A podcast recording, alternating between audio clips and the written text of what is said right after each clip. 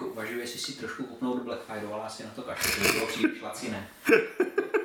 Češtiny, vědku z češtiny, libovolnou hru s čestným překladem.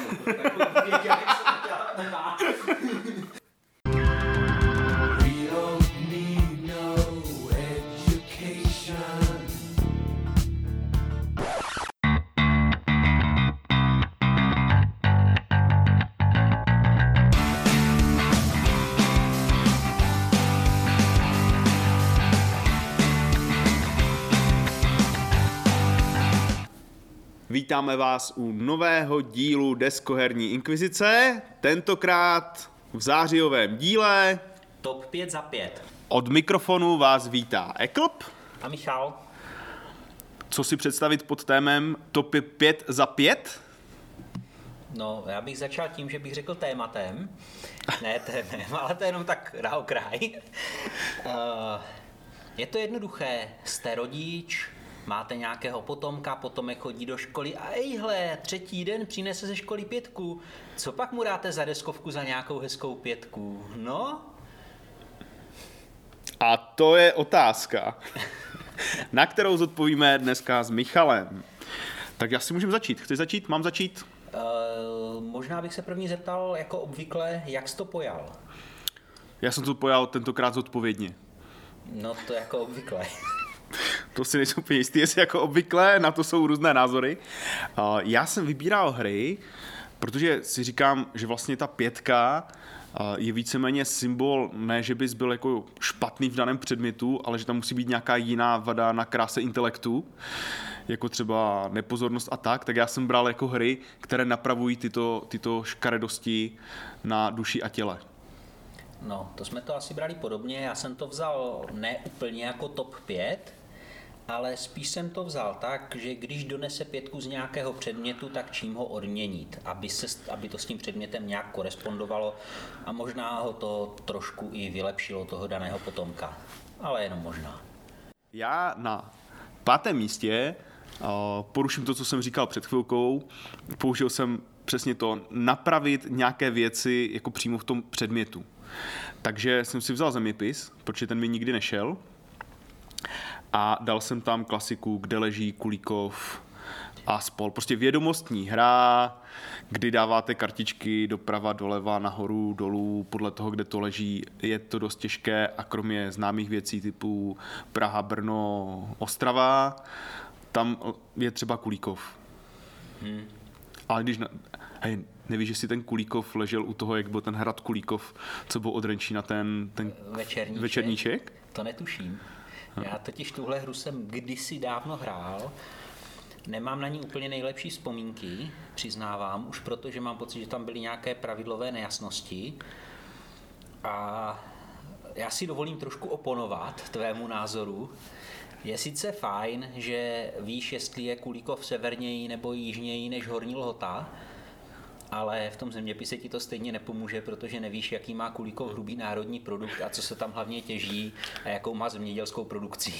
Aha, A o to v současném zeměpise jde. jo, tak za nás šlo v zeměpise v tom roce mezi Tak. deva- 93 a, a, a, a dva, 2005, který podnik v 86. měl největší, nevím, výtlak ropy. Aha, tak my jsme jeli opravdu v tom režimu. Eh, V Banánistánu se těží hlavně eh, bauxit a hlavním vývozním artiklem jsou divocí koně. Jo, jo, a na to jsme měli vždycky spolužáky v zadní lavici, kteří byli aprobace už na Gimplu dějepis, zeměpis, takže učitel vždycky zahlásil. A tady v tom africkém státu se těží koně a zezadu se, potom se podíval, jako, jestli, jestli přeborníci v tomto, v tomto předmětu s ním souhlasí a když viděl mručení, tak řekl, a nebo ho nás Petr Voda opraví. A Petr Voda řekl, tenhle stát se rozdělil na tři státy před třemi roky, ale před dvěma roky se sloučily ty dva státy a nyní je národní převrat, takže tady tím těží ty koně a tady ti už netěží koně, protože nemají důl na koně.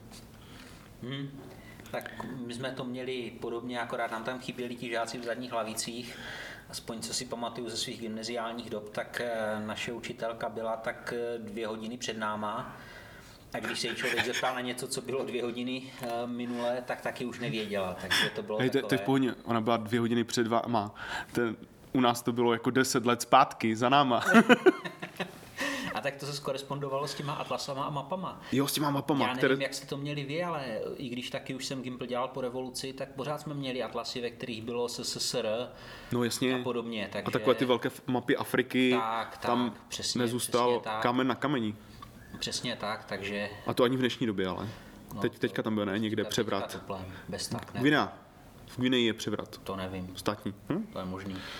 Petr Až Voda, na, to, až na Pet, to téma vyjde deskovka, tak pak se o tom můžeme bavit. Voděus by o tom věděl víc. tak, co máš ty jako pětku? Tak eh, já na pátém místě hodím dějepis a tam, jsem, tam byla moje volba jasná. Z dějepisu pouze a jedině Neandertal. Je to hra, ve které hrajete za jednoho ze třech, no nevím jestli předků nebo spíš pseudopředků člověka, za neandertálce, eh, za homo sapiensa nebo za člověka heidelberského a snažíte se tak nějak uživit svůj kmen. Eh, Při hře samotné se toho o dějepise až tak moc nerozvíte. Tady je potřeba, abyste toho svého nezvedeného potomka donutili přečíst pravidla, popředu, pozadu a i to bílé mezi písmenkama, protože to důležité je schované v různých uh, eklundových poznámkách. Je to tam mezi řádky? Je to tam mezi řádky i v řádcích, i nad řádcích, i pod řádky. Samozřejmě, jako u všech Eklundových her, je spousta lidí, kteří s ním nesouhlasí, s jeho názory a s jeho vývody, ale myslím si, že i tak, eh, pokud váš potomek přečte pravidla, zahraje pár partí, tak libovolného učitele dějepisů minimálně v oblasti vzniku člověka strčí totálně do kapsy. Hmm. Jinak o samotném Neandertálu už jsme párkrát mluvili, hlavně s Ivem, takže to si když tak poslechněte nějaké předchozí díly a můžete si schválně typnout, ve kterém díle to bylo. A je to ta hra, ve které je syfilis? Ne, není to hra, ve které je syfilis, je to hra, ve které, když jdeš s deseti členama tlupy lovit eh, sněžnou slepici, tak se ti vrátí čtyři členové tlupy a ještě poklování. To byla asi moje partie. Je to možné, že jsme to hráli i spolu. No, u mě to tak dopadlo vždycky. No, tak nějak. Ne, já jsem možná, říct, možná byl v té části, že jsem neměl tu zkušenost, abych šel s deseti členy tlupy, takže jsem šel se třema na slepici a nevrátil se žádný. No pořád si byl oproti mě plus čtyři lidi. jako je to, je to fakt super hra a opravdu, když, to, když ji budete hrát a nebudete to hrát jenom čistě mechanicky ve stylu mám pravděpodobnost, že ulovím jeskyního lova, tak tam pošlu dva lidi nebo deset lidí, ale opravdu nad tím budete trošku i přemýšlet a fakt si ty pravidla přečtete, docela vám to rozšíří obzory. Je to fajn záležitost. Pěkně, takže číslo čtyři. Já jsem se v čísle čtyři z, zaměřil na pětku z výtvarky. jako obvyklo, jako, už jsem si říkal, že když máš pětku z výtvarky, tak někde musí být komunikační chyba. Protože přece jako řekni mi, že někdo neví, že má říct, mi se to tak líbí. Nebo já to tak cítím. A potom se nikdy k té pětce nemůžeš dostat z té výtvarky. Takže já jsem spojil ty dvě věci dohromady a na mém čtvrtém místě je Pictomania. Pictomania je hra, kde kreslíte obrázky, respektive se vezme sada slov, kdy všichni ví třeba 8, 8 slov, z toho si vylosují, které slovo, každý, každý je to real time, každý si vylosuje, které slovo má kreslit a všichni najednou kreslí to slovo. A zároveň, co kreslíte to slovo, tak se snažíte hádat u těch ostatních, co mají. A body se rozdělují za to, když vás nikdo nepozná, co jste nakreslili, tak jste v čudu a dostanete minusové body nebo nedostanete body. Naopak, čím víc poznáte od soupeřů, tak uh, tím je to lepší. Takže za mě pětka z výtvarky si zaslouží piktománii. Dobře, tak eh, já přejdu rovnou na 5 minus 1, takže 3, to znamená matematiku. Pětka z matematiky si zaslouží jenom jednu jedinou hru a to už je starší záležitost postřehová a jmenuje se to Diavolo. Je to šílená záležitost, která aspoň mě osobně strašlivě frustrovala, protože čím je člověk starší, tím hůř mu jdou různé postřehovky a tahle je ještě extra. Spočívá v tom, že jeden z hráčů hodí tuším deseti kostkama tři černé, tři červené, tři nějaké bílé nebo nějaké takové. Jsi- jsi na devíti, no. No, tak. A pak je tam ještě jedna šedá kostka, která vám určí, jakou operaci máte provést. Takže padne devět kostek, vy se podíváte na šedou kostku a podle toho zjistíte, že hledáte třeba kostky s největším součtem, nebo kostku, která je nejblíž eh, svý- svým číslem té šedé kostce, nebo kostku, která je nejblíž nejvyšší kostce s bílým číslem, teda nejvyšší bílé kostce s číslem a podobně. Což je naprosto šílená záležitost, musíte rychle vyhodnotit, co máte hledat, rychle si to spočítat a pak to ještě rychle najít. A to už je prostě pro mě moc, ale kdo zvládne tuhle hru, tak neexistuje, aby, aby alespoň v té civilizované části matematiky, kde nejsou písmenka, neměl jedničku. Hmm. Takže Že ďábelská jízda tohle. jako to je hodně ďábelská jízda. Pamatuju si, bylo to strašně frustrující tahle hra. Jo, já jsem uvažoval na čestných zmínkách nějaké červíky, ale červíky jsou pro sraby. To je pro pomocnou školu. Hegmex Žižalek. Jo, no a tak to je takové. Takové jednoduchoučké počítání. Potom měli nějaké rozšíření, kde už bylo násobení, to bylo trošku, ale Diavolo je... Diavolo je prostě Diavolo, to je, to je pekelná záležitost. Tak, co tvoje číslo 3? Číslo 3 už je na hranici takového toho zdravého naštvání za mě. A to je hra, jako, kterou předáváš tomu dítěti a potřebuješ si jako fakt ulevit. A hlavně slovně. Takže řekneš, ty krávo! a je to postřová hra, Hodí se to v momentech, kdy to dítě selhává eh, v, pam- v pamětních úlohách, jakože si třeba zapomíná cvičky doma, nebo, nebo nevím, nenaučí se slovíčka do angličtiny. Je to postřehová hra, kde máte předměty z nějaké oblasti, je to z farmy, a otočíte kartičku z dané oblasti a musíte říct, který předmět kam to patří. Jo, spojit jakože vidle A, zelená, tak to budou vidle tímhle. A je to takové hlučné. Je to postřehovka a hlučná. Tak pamatuju si na tu hru, taky samozřejmě jsem odehrál mnoho partií. Eh, Je to strašně fajn hra. Určitě bych ji doporučil, možná ani ne v úzovkách za trest nebo na vylepšení, ale jen tak obecně. Dá se to hrát i celkem slušně s mladšíma dětma, což si myslím, že je obrovský bonus. Eh, A i jako vizuálně je docela taková pohodová. Jo, a je to starší kousek. Otázka je, jestli se dá ještě teďka sehnat. Protože to tehdy vydával Corfix a myslím si, že to je tak jako 2.6, 2.7, 2.8, Je něco to- takového. je to možné, no. Ale jo, to jsem právě domů pořizoval kvůli tomu, že se to hrát s dětma. Ale- A je, je, příjemná taková, jako z těch postřehovek. Z těch postřehovek určitě bych ji řadil někam rozhodně výš než třeba Ducha, než Kuli, než to Diavolo, o kterém jsem mluvil před chvilkou. Jo. Sympatická záležitost. Tak eh, moje druhá trojka je pětka z výpočetní techniky. A to, když přinese potomek, tak bych sáhnul po jedné jediné věci a to by bylo Roborelli. Kdo z vás nezná, tak je to hra o programování robotů. Tuším, že eh, nějaká, nějaký příběh té hry je takový, že je nějaký super počítač továrně, který se nudí a tak pořádá závody robotů. Eh, Ve své podstatě je to opravdu jenom závodní hra, jde o to, který robotek eh, dojede jako první na nějaké místo, není tam dokonce ani stanovená žádná trať, hrajete jenom v prostředí továrny, kde jsou různé pojízdné pásy a podobně, ale ten hlavní vtip je v tom, že vyhrajete tak, že dopředu svému robotovi naprogramujete sadu úkolů. Třeba udělej krok dopředu, otoč se o 180 stupňů, otoč se doleva, otoč se doprava. A pak bez ohledu na situaci na herním plánu ten váš robotek tady tohle to dělá. Takže když si spletete levou a pravou stranu, hlavně když je robotek otočený směrem k vám, to je ještě v pohodě. Ale když přijdete na to, že vás soupeř popostrčil na nějaký pojízdný pás a váš robotek místo toho, aby elegantně zaplul do cíle, tak končí někde mimo herní plán kvůli vašemu programování, eh, je to už trošku k naštvání. Je to hra, která opravdu je hodně naštvávací, je hodně konfliktní a člověk si při ní asi docela slušně uvědomí, že počítač dělá úplně přesně to, co mu řeknete, akorát ne vždycky si to vyloží tak, jak vy jste to mysleli.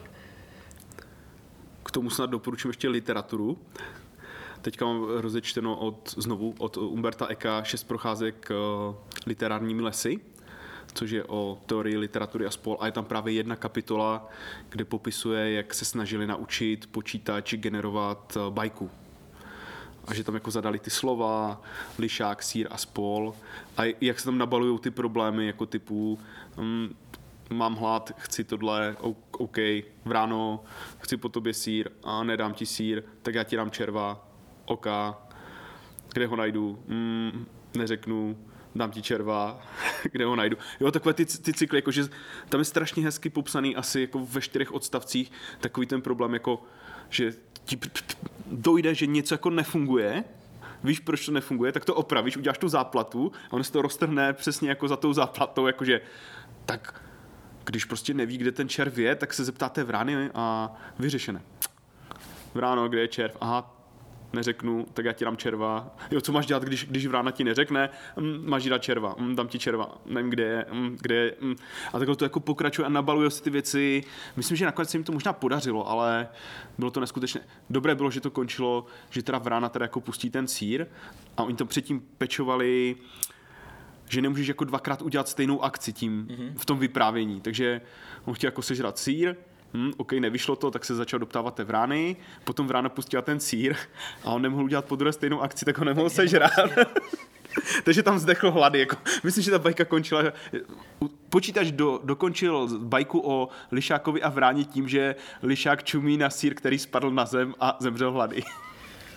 No, řekl bych, že kdokoliv, kdo zkoušel něco naprogramovat, byť v pitomém Karlovi, teda pitomém tím jistým jednoduchém, nikoliv, že bych považoval samotný ten programovací jazyk za hloupý, tak eh, přesně ví, o čem mluvíme. Takže za mě výpočetní technika Roborelli. Tak eh, já jsem u své dvojky a pokud eh, moje trojka byl jako zvukový výlev, tak eh, dvojka je vstyčený prst, ne prostředníček, ukazováček se eh, zachmuřeným obočím. A to je takové jako strašně, to je univerzální, jo. to není jako k nějaké vlastnosti, ale to je jako, hej, teďka jsi to už přehnal, jako tahle pětka, byť první byla úplně zbytečná a máš průser, takže na, aby si uvědomil, jak blbé je šlapat do exkrementů, tak na dvojice mám kalimambo, protože tam šlapete do exkrementů a ještě vás do zadku píchá nosorožec. A to nechceš. Ano. Kalimambo patří taky k takovým těm hrám, které jsou ideální ve tři ráno na nějaké deskoherní akci, spolu třeba s Banana Macho, ta je taky hodně oblíbená. Kdo nemá nebo nehrál, zkuste se podívat, i když mám podezření, že už ta hra dlouho nebude k sehnání, že, že myslím si, že tam byl snad jenom jeden print run a už jsem ji strašně dlouho nikde neviděl. A no, je to takové, Všichni máte stejnou sadu karet, tuším 1 až 13. je to tak. Vydáváte kartičky a pohybujete se v řadě, kdy vepředu jde nějaký rosomák nebo něco takového. Krtek, tuším, nebo něco takového. V Africe, no, možná jo. No, A za ním jako jdete a za váma jde nosorožec. A vy se pohybujete od nejmenšího čísla, vždycky přeskakujete dopředu té řady, jako jde za sebou ti lovci nebo co to tam je, jako v řadě. No a když je mezera, tak prostě přeskočíte tu mezeru. No a když, stane, když nastane mezera mezi uh, posledním členem týmu a nosorožcem, tak uh, nosorožec má uh, tu rovinku, tu, ten prostor se rozběhnout, no a tak se rozběhne a píchne toho posledního člena do zadku za tolik minusových bodů, kolik byl rozdíl políček. A mezi tím se snažíte ještě vyvarovat těm exkrementům, které jsou rozkryt, uh, rozházené na tom herním plánu, takže ta taktizace, abyste nebyli poslední, kdo vrazí nosorožec a zároveň vám nevyšel váš ťápanec do... A je, to- je to pěkné, je to taková jako relativně přemýšlecí partiovka, takže není to úplně teďka úplně náhodně, ale dá se tam něco vymyslet a je to pěkné, relativně rychle odehrané. Určitě, určitě. Mrkněte se na to, zkuste si to najít a když budete mít možnost někde uzmout kopii, tak celkem můžu doporučit. Myslím, že je to tak na úrovni třeba šestá bere, jako o... To rozhodně víš. Še- Šest bere jsme zkoušeli a ve víc jak zhruba třech lidech je úplně jedno, jaké karty tam háží, že prostě nějak to dopadne. Tam se nedá moc taktizovat. Jo. V Kalimambu tam je to o přemýšlení, je to i třeba o tom, že si zhruba pamatuješ, co kdo za tu kartu už hodil. Takže OK, pamatuju si, že Michal už vyhodil třináctku, takže jsem v cajku. Jo, Jo, dá, jo. Se, dá se tam podstatně víc taktizovat, podstatně víc přemýšlet. No, Takže Kalimambo určitě, jako tady z takových těch relativně jednoduchých party her určitě bych to zradil relativně vysoko. Tak, moje druhé místo je dokonce dvojité a to je pětka z přírodovědy. Eh, Já sám mám přírodovědu docela rád, eh, dokonce jsem z něčeho takového i maturoval. A když by mi potomek donesl dvojku z přírodovědy, tak bych se eh, obrátil opět k Eklundovi a dostal by Double Bios, Genesis a Megafauny. To mohl být i triple, ne? Uh, Origin jsem ještě nehrál, takže to nemůžu Jo, posoudit a ty už by přesahovaly spíš do dějepisu. Aha, aha, tak se dá zkombinovat potom. Tak, eh, kdo si nepamatuje, Bios Genesis, strašně oblíbená Ivová hra. Eh, V podstatě počátky života začínáte jako nějaká protoplazma a když vám fakt hodně dobře napadají kostky a nepřijdou nějaké extrémní výkyvy počasí jako sluneční erupce a podobně, tak na konci hry skončíte třeba jako trilobit. Je to opravdu o tom, že si postupně vyvíjíte nějakého svého, nevím, jestli to nazvat přímo živočich, ale řekněme nějakou buňku, nabalujete na ní různé geny, které mají různé funkce, množíte se a tak dále. Uh, upřímně, ta hra aspoň mně přijde strašně mizerná. Je hrozně zajímavá tématem, ale je to opravdu všecko o náhodě. Celou hru se piplete, pak na konci se vytáhne kartička UV záření a e, váš živočich umřel a vy s tím nemůžete nic udělat, nemůžete se na to připravit, prostě máte smůlu. Jo, o tomhle s tom opravdu, nevím, určitě jsme měli nějaký díl top 5 nejhorších her, řekl bych, že Ivo tam Bios určitě zmínil Genesis, takže uh, jako to by bylo takové první.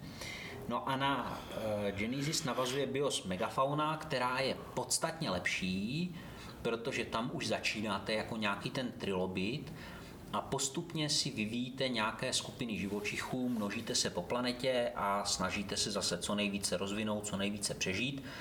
Tahle hra je zajímavá v tom, že své živočichy, máte tam nějaké živočišné třídy, nějaké krunýřovce, hemis a podobně, eh, si skládáte, takže máte i nějakou představu o tom, jak váš živočich vypadá. A eh, je to taková už podstatně konfliktnější, dá se tam připravit, není to zdaleka tak moc o náhodě, i když občas vás něco dokáže pěkně pojet.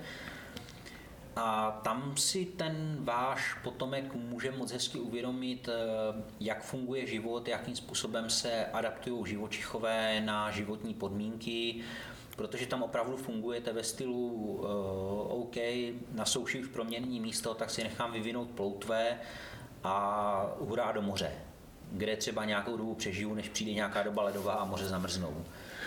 Jo, je to podstatně, podstatně zábavnější hra, už to opravdu není jen tak jako náhodné mrskání kostek, už tam musíte přemýšlet, musíte taktizovat a je to fajn. Vyšlo to i česky, ostatně stejně jako ten eh, Genesis a tuším, že chystá Fox in the Box právě i Origins, ale mám pocit, že jsou jako někdy v budoucnu. Takže No. za mě, za mě na druhém místě, nebo spíš za jako druhé místo, pětka z přírodovědy, Bios, Genesis a Megafauna. Takže teďka asi fanfary na jedničku, anebo čestné, čestné zmínky. zmínky. Tak, já čestnou zmínku jednu až dvě mám. Jako asi stejně pravděpodobné jako pětka z výtvarky je pětka z tělocviku. A všeobecně chování. Myslím, jako, že do, dotáhn, dotáhnout pět, pětku z chování jako je problém trošku, možná to Za ani nás, nejde. Za nás byla nejvíc čtyřka, tuším. No a pak už je pasťák. no možná. Souběžně ze čtyřkou je pasťák. Ale taková jako simulační hra, eh, jak se nenechat chytit, jako občas to každému ujede to chování. Důležité je nenechat se chytit. Eh, Je Ice Cool, kdy máte prostě, musíte být šikovní, bystří a hlavně rychlí, máte tučňáky a máte model školy, jedno patro, začínáte v tělocvičně tuším, pan školník je zatím ve školní jídelně a vy musíte, jste se vsadili se svýma tučňáčíma kamarádama, Zavěsili jste do futer dveří rybičky a snažíte se sežrat všechny rybičky dřív, než vás chytne pan školník. Takže cvrnkáte do takových tučňáků. Tučňáci jsou polokoule, které mají od půlky koule nahoru vlastně uh, figurku tučňáka a dole je takové závažíčko, takže podle toho, jak cvrknete do té polokoule, tak může i zatáčet, přeskakovat ty, ty a valíte. Střídáte se, cvrnkačka. No a když vás chytne školník, tak mu musíte dát žákovskou. A to nechcete, protože potom dostanete ty koule nebo případně poznámku do té žákovské a od rodičů dostanete třeba číslo jedna. Uh, no, high school je fakt úžasná záležitost. Um, z takových těch zručnostních her nevím, jestli bych je zařadil úplně na první místo, ale v top 3 by byla určitě.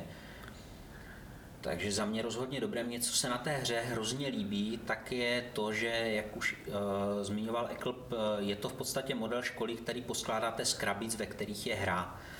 Že krabice sama o sobě je trošku jak matrioška, ve velké krabici máte menší krabičku, v té ještě menší krabičku, v té ještě menší krabičku a právě ty krabice vytáhnete, poskládáte je dohromady, pospojujete a máte nádhernou školu se dveřma, se zdma, přes které můžete přeskakovat. A jako je to strašně fajn hra, zase dá se to hrát i s menšíma dětma, mm, akorát ty bývají většinou naštvané, když se za celou hru nedostanou z té úvodní místnosti, protože když už cvrknou tak, že se dostanou přes nějaké dveře, tak se tuč nějak zastaví v mezeře ve dveřích a podobně. Takže občas to bývá takové smutné, ale jo, super hra High School, rozhodně. Jo, tam je pěkné na, na těch, zrovna u téhle cvrnkací hry, že máš jako kdyby větší výběr toho pohybu. Třeba co do herního zážitku nebo prostě všeobecně lepší hratelnosti z těch cvrnkaček bych asi dal Pitch Cars, případně Tumbling Up, protože je to jako víc blbuzdorné a víc tohle. A tohle je, že je takové jako hodně dovednostní. Že když jsem se potom díval na některé videa, jako jak to borci už měli natrénované, tak byl schopen tím tučňákem projet prostě jako dvě místnosti de facto obsat čtvrtku kruhu a, a tak, anebo přeskakovat ty věci. Že když člověk na to přijde, tak to má jako... Udělat super mm. věci. Jo, je, to, je to pravda, jako pičkář jsou taky fajn, ale tušňáci mně osobně přijdou lepší než pičkář. Možná i kvůli tomu, že je rychlejší příprava a je to takové, jako rychleji to odsýpá. Jo, Jo, u těch pičkář, když je třeba 8 lidí, tak jasně, tuž nějaký si 8 nezahrajete. Ale v těch osmi lidech je to takové, člověk cvrkne a pak se dívá jako OK, no. dalších pět minut a A u toho pičkár se dá dělat ta hu- hustá atmosféra. A to se dá i u toho, se u dá i tady u toho. Tak eh, já mám asi tak dvě, nebo máš ještě druhou zmínku, o které by se chtěl Mám, zmínit? mám, tak klidně řekni Dobře, teďka svoji- tak já řeknu svoji jednu. první, dobře. Tak moje první zmínka je pětka z výtvarky a to je taková trošku specifická deskoherně inkviziční záležitost a to jsou krycí jména Disney, konkrétně rozpoznávání barevných odstínů. Eh, Když jsme na jedné pěkné akci hráli krycí jména Disney, tak jistý nejmenovaný deskoherní inkvizitor, který tady teďka se mnou sedí, tak dal jako nápovědu okrová. Eh, Číslo už si nepamatuju, ale to není podstatné. Načež následovala asi tak půlhodinová debata o tom, co je vlastně okrová barva, na kterých kartách se vyskytuje a na kterých ne. Uh, tuším, že tehdy... Tomáš Barek byl na stejné vlně. My jsme měli vibe. tak, eh, Bohužel byl z, dva- z, minulého, z jiného týmu nebo něco tak. Ne, možná, nevím, jestli byl se mnou. Myslím si, že no dopadlo to tak, že Ivo to zabil, řekl, ne, tohle je okrova a nebyla to okrova. Ten vibe byl totiž správný, my s Tomem víme. Tak, je to možné, každopádně jako upřímně posluchači, ani ta okrová, co si myslela, že je okrová, nebyla ani náhodou okrová. A kromě toho správný chlap stejně pozná maximálně 16 barev. A broskvová není barva, ale přesní dávka. Takže to je taková čestná zmínka za mě. Krycí jména Disney, okrová barva, respektive jakákoliv jiná barva. Jo, Co tvoje druhá čestná zmínka? čestná zmínka netýkající se známek, mm-hmm. takže vlastně tak jako stojí dost mimo. Ale je to palčivý problém u nás doma. Máme nového prvňáka, respektive prvňačku. A ta je do, po ránu dost jako zombie. Takže jsem to jako spojil dohromady a myslím si, že Zombie Kids pro takového prvňáčka je ideální volba, aby se jako vážil do té školy. Jakože existovali hrdinové před ním, kteří tu školu ochránili před těma zombíkama. Proč pro boha? No, tak je. Takže náš prvňáček je jako zombík a musíme ho strašně moc tahat, aby jako už teď učesat vlásky, jdeme do školy a stejně je to... Uh, a tu hru mám moc ráda. Eh, Já jsem Zombie Kids nehrál, takže k tomu nemůžu nic moc říct, ale s tím zombíkem jdoucím ráno do školy to můžu jenom potvrdit a to nemáme prvňáčka. A zase by bylo dobré, kdyby tam byla skupina lidí, kteří v té škole, která by zavírala před takovýma, jako že bys mohl jít do školy jenom šťastný, víš? Jako, že by tam šli ty, uh, ne, ty jsi zombík, před tobě musíme zavřít ten vchod. Ty chceš snížit průměrné štěstí obyvatelstva, ještě bys to zavedl i normálně v práci. Jo. Já jsem si teďka uvědomil, že by mi asi strašně štvalo. Kdybych jako musel vybojovat to doma, jako vytáhnout tu dítě z té postele, jako poslat ho do té školy, dovez ho tam a potom nějaký kripl by mi zavřel dveře před nosem, že vedu zombíka, že ho jako rozhodně nepustí, tak bych ten boj bojoval ještě jako zdru... A to by mohl být třeba třetí díl, jako Zombie Kids, že bys jako se snažil otevřít tu školu jako v rámci, pustit tam ty zombíky. To už je hodně sci-fi, jako dobývat se do školy. Dokážu to pochopit, když tam zapomenete něco důležitého, ale jinak se ze školy spíš utíká, než běhá dovnitř. Eh, Dobře, moje čestná zmínka číslo jedna, nebo teda číslo dvě, tak je fyzika. Pětka z fyziky. A tam opět bylo docela jednoznačné, po čem sáhnout. A to nedávno vyšší hra, Výčí, čertví, chybí nám tady Dan, aby mě upozornil, jak je to správně. A to je High Frontier. Peklo na zemi. Přiznávám, že pravidla jsem odložil asi tak po čtyřech hodinách intenzivního studia, eh, kdy různé počítání tahu motorů vůči hmotnosti rakety eh, bylo na mě trošku moc. Už samotný herní plán, když se na něj podíváte a vidíte různé dráhy a různé body, kudy by měla raketa proletět a neměla raketa proletět, je pekelná. Najděte si tu hru na netu, najděte si k tomu i nějaké diskuze a myslím si, že kdo tu hru rozběhal, tak eh, má celkem spolehlivě na to, aby absolvoval matfiz. Jako chceš mi říct, že mi Ondra Cigánek lhal, když říkal, že to je vlastně jednoduché, ať si to s ním v neděli jdu zahrát? Ano, Ah, ah, takové proradné kamarády já mám. No tak jsme u těch jedniček. jsme u těch jedniček. Já mám na prvním místě takovou jako dost osvobozující hru, myslím si, že dost edukativní, o které už jsem se několikrát zmiňoval, protože většina školních problémů tkví buď v Učitelích. nebo učitelích, nebo výchovnostní nepřizpůsobivosti, Učitelů. a většinou dětí asi, ale hlavně, co je peklo na zemi, je prostě ta pozornost. Kdyby děti byly pozorné, tak prostě ty pětky nemají. No, a kdyby poslouchali. A kdo ještě musí poslouchat? Pejsci musí poslouchat. Jak naučíš pejska poslouchat? Že mu dáš elektrický obojek. Potom stačí pípnout a pejsek ví. Takže já na prvním místě mám postřehovou hru, elektrickou, Vyděržají pianier.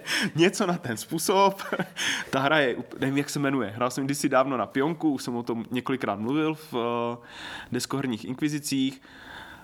Dostanete do ruky železný joystick, který je napojený krouceným drátem na světýlko, které je uprostřed.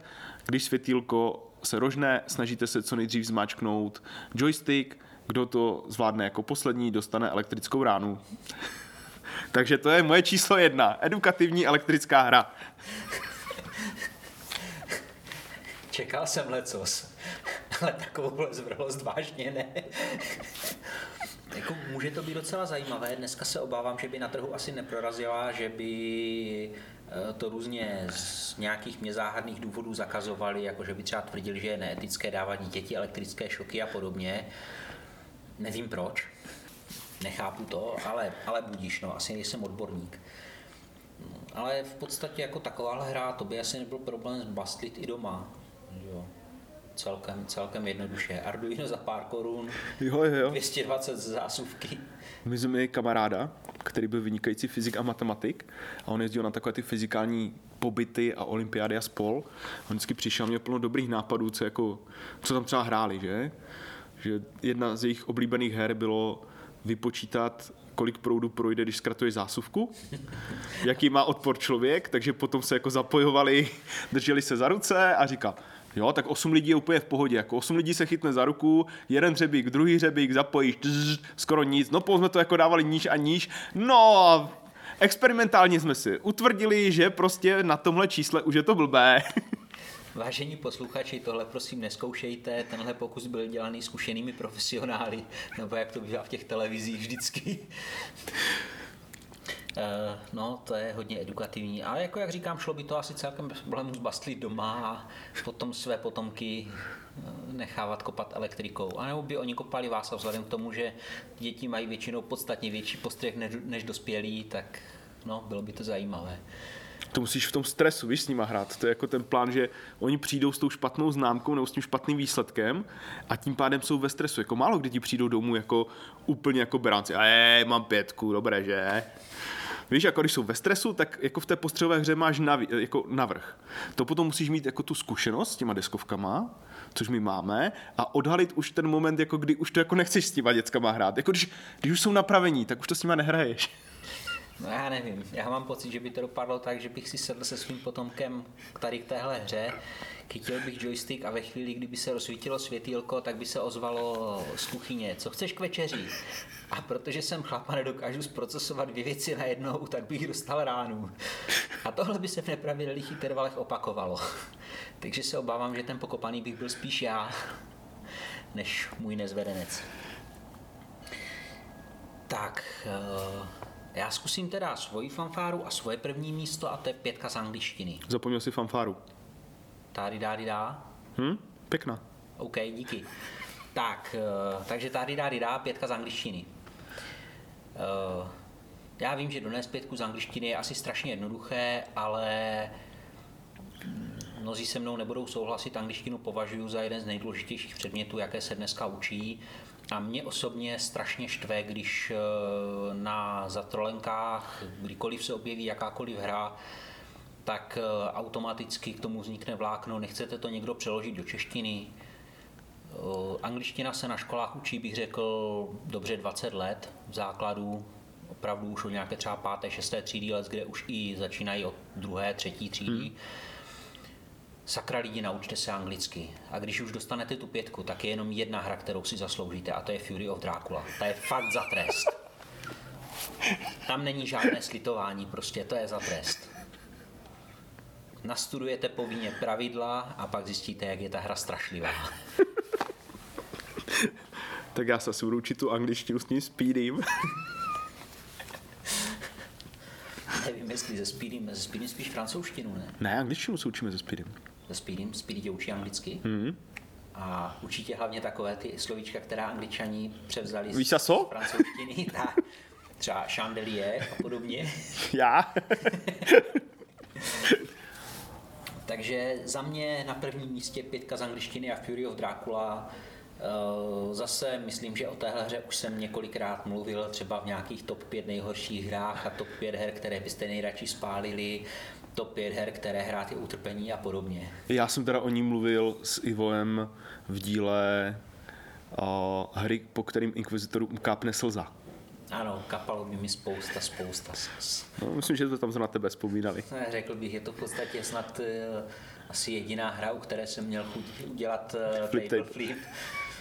A kterou jsem opravdu ukončil předčasně a tím zkazil herní zážitek ostatním a dodnes toho nelituju. Jako rozerval tu, tu košili s tím eskem na tričku a teď vám to tady zničím, protože je to na prd. Ne, řekl jsem, OK, jdu dát na držku Drákulovi. Ejhle, nepadly mi čtyři šestky po sobě, prohráli jsme, jdeme domů, hurá! Ta hra je fakt hrozná. Nehrajte to. Nekupujte to, nehrajte to, jestli máte nějakou kopii doma, tak ji rituálně spalte. Možná ji nemusíte spálit ani rituálně, a prostě spalte ji. No pak, kupte ji, pokud váš potomek má špatné výsledky ve škole. Ale, angličtině, to je pravda. připravte si ještě nějaké love navíc. Vřele doporučujeme koupit nějakého hráče, jako zaplatit někomu ty dvě kila na hodinu, aby to s ním hrál, jako abyste se nepotrestali sami. Eh, Má to něco do sebe, tohle doporučení? Rozhodně. Já, já myslím, že Michal se nabízí ta cenová relace někde 200, nějak tak. Ale když budete hodně ukecávat, tak jdu i na 250. Ale víš, už nejdu, to už, to už bych si zase netroufl. A zase, když to budete chtít hodně levně, tak se může stát, že budete kupovat nový stůl. To je pravda. Jako ovšem problém by byl stůl přišroubovaný k podlaze. Já úplně vidím ten stůl, jak hodíš na to dítě, které mělo to pětku. Zaslouží si to. Já bych asi tu pětku nechtěl mít. Já taky ne. A tímto se dneska od mikrofonu loučí s dílem 5 za 5 Michal, a Eklb. Naslyšenou. naslyšenou.